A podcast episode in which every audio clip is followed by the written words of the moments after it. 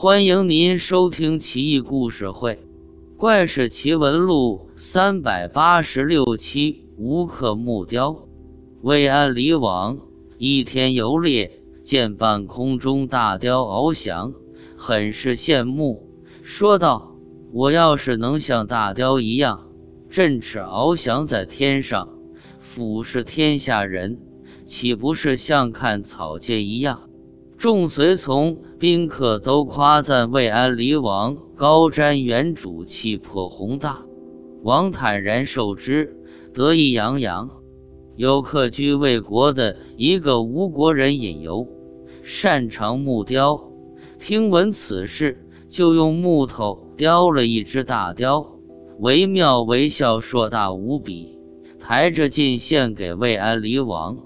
引游原本想。讨好魏王，没想到魏安离王一看这木雕，气不打一处来，说道：“这玩意很像真雕，可是不能飞呀，中看不中用，奇技淫巧，做这样没用的玩意，简直就是混账。”尹游一听，坏事了，魏王一定是想飞，却飞不起来，郁闷了。再见木雕，更郁闷，简直是火上浇油。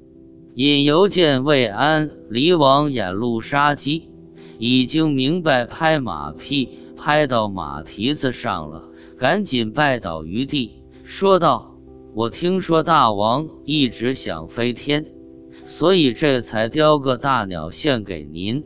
没想到您老人家不喜欢。这鸟虽是木头的。”却也能飞，不信我给你演示一下吧。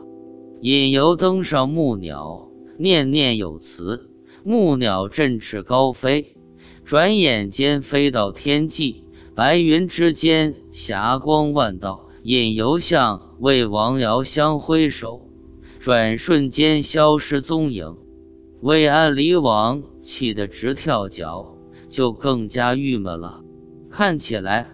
这个魏安离王显然是个亡国之君，好高骛远又贪婪暴力，而这位隐游兄简直比鲁班还牛。